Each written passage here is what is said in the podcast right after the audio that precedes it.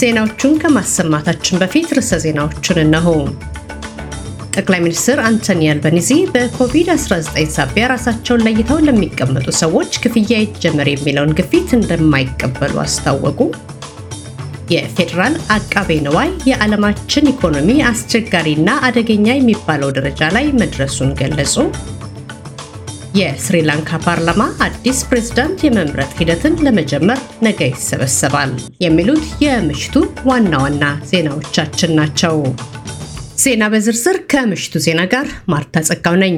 በኮቪድ-19 ሳቢያ ራሳቸውን ማግለል ለሚጠበቅባቸው የጊዜያዊ ሰራተኞች ይከፈል የነበረው የ750 ዶላር ክፍያ እንደገና መጀመር አለበት የሚለው ግፊት በማዕከላዊ መንግስቱ ላይ እየጨመረ መጥቷል።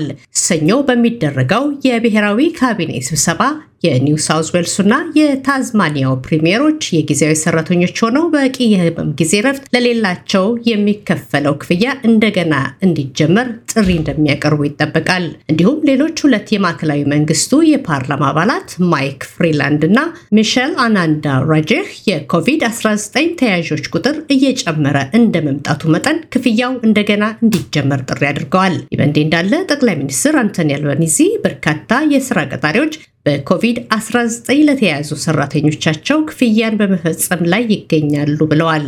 አያይዘውም በጊዜ ሂደት ውስጥ የምንመለከተው የኢኮኖሚ ችግር ነው። ክፍያው የተጀመረው በቀድሞ መንግስት ሲሆን የመጠናቀቂያ ጊዜም ተደርጎለት ነበር። አሁን እየሆነ ያለው ይኸው ነው ሲሉ ተናግረዋል።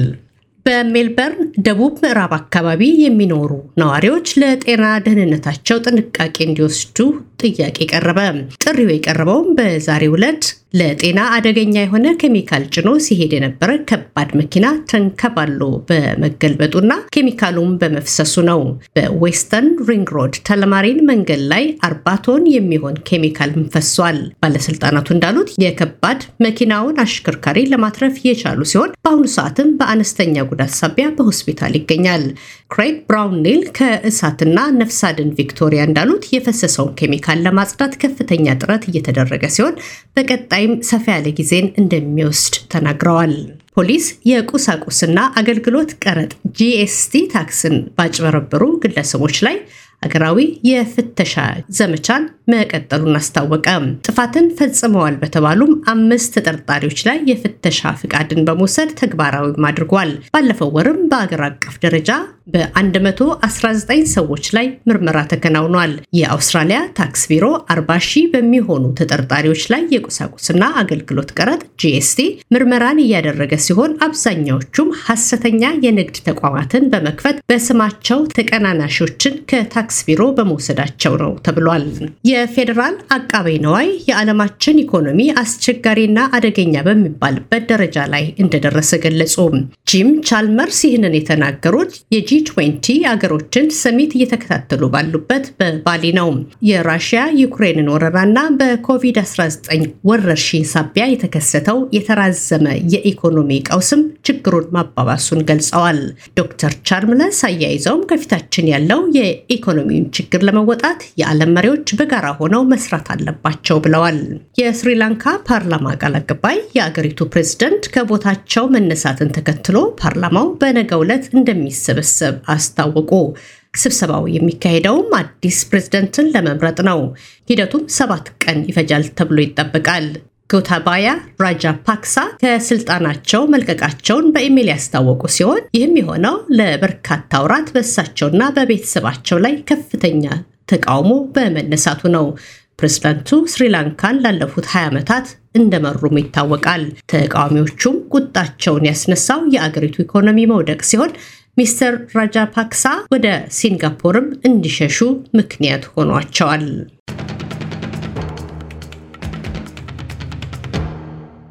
አድማጮቻችን በዚሁ ወደ ውጭ ምንዛሬ ዜናችን ስናልፍ አንድ የአውስትራሊያ ዶላር 30.07 አንድ የአሜሪካ ዶላር 52.02 እንዲሁም አንድ ዩሮ 52 ነጥብ አንድ ሁለት የኢትዮጵያ ብር ተመንዝሯል። በነገው ዕለት የሚኖረውን የአየር ትንበያ ስንመለከት በፐርስ ዝናባማ 19 በአድላይድ ዝናብ ይኖራል 15 ሜልበርን ንፋስ የቀላቀለ ዝናብ ይኖራል 13 ሆባርት ደመናማ 13 ካንብራ በአብዛኛው ደመናማ 10 ዲግሪ ሴንቲግሬድ ውሎንጎንግ ደመናማ 16 ዲግሪ ሴንቲግሬድ ሲድኒ በከፊል ደመናማ 16፣ ኒውካስል በአብዛኛው ደመናማ 17፣ ብሪዝበን በአብዛኛው ፀሐያማ 21 እንዲሁም ዳርዊን በአብዛኛው ፀሐያማ 28 ዲግሪ ሴንቲግሬድ ይጠበቃል።